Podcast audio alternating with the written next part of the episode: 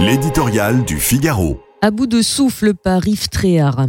Si l'on a bien compris le président de la République dans son allocution télévisée du 17 avril dernier, les services d'urgence seront désengorgés d'ici à la fin de l'année 2024. Emmanuel Macron était tellement pressé de sortir du bras de fer de la réforme des retraites qu'il n'était alors pas avare de belles promesses. Un travers typiquement français qui explique en partie la défiance grandissante des électeurs pour leurs élus. Si des progrès sont possibles, le malaise des urgences ne risque pas de se dissiper en quelques mois. Les médecins hospitaliers qui sortent d'une grève début juillet attendent toujours les instructions.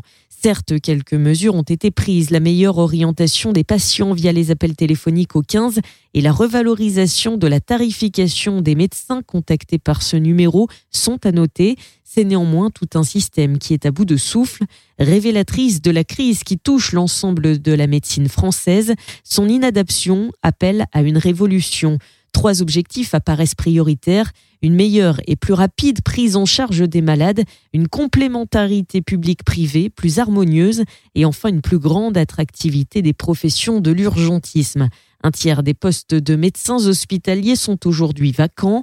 Quant à la médecine de ville qui a son rôle à jouer dans le dispositif, elle n'attire plus les étudiants. Si comme dans d'autres secteurs d'activité, le corporatisme ne facilite pas certaines réformes, les conditions de travail et de rémunération sont à juste titre au cœur des revendications.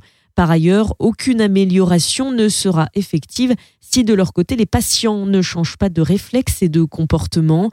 Rien ne justifie qu'en 30 ans, le nombre de passages aux urgences ait doublé pour atteindre 25 millions de visites ces dernières années. Sans même rêver à la promesse élyséenne, il y a urgence pour les urgences. L'allongement de la durée de vie risque de rendre la crise de plus en plus incontrôlable si rien n'est fait.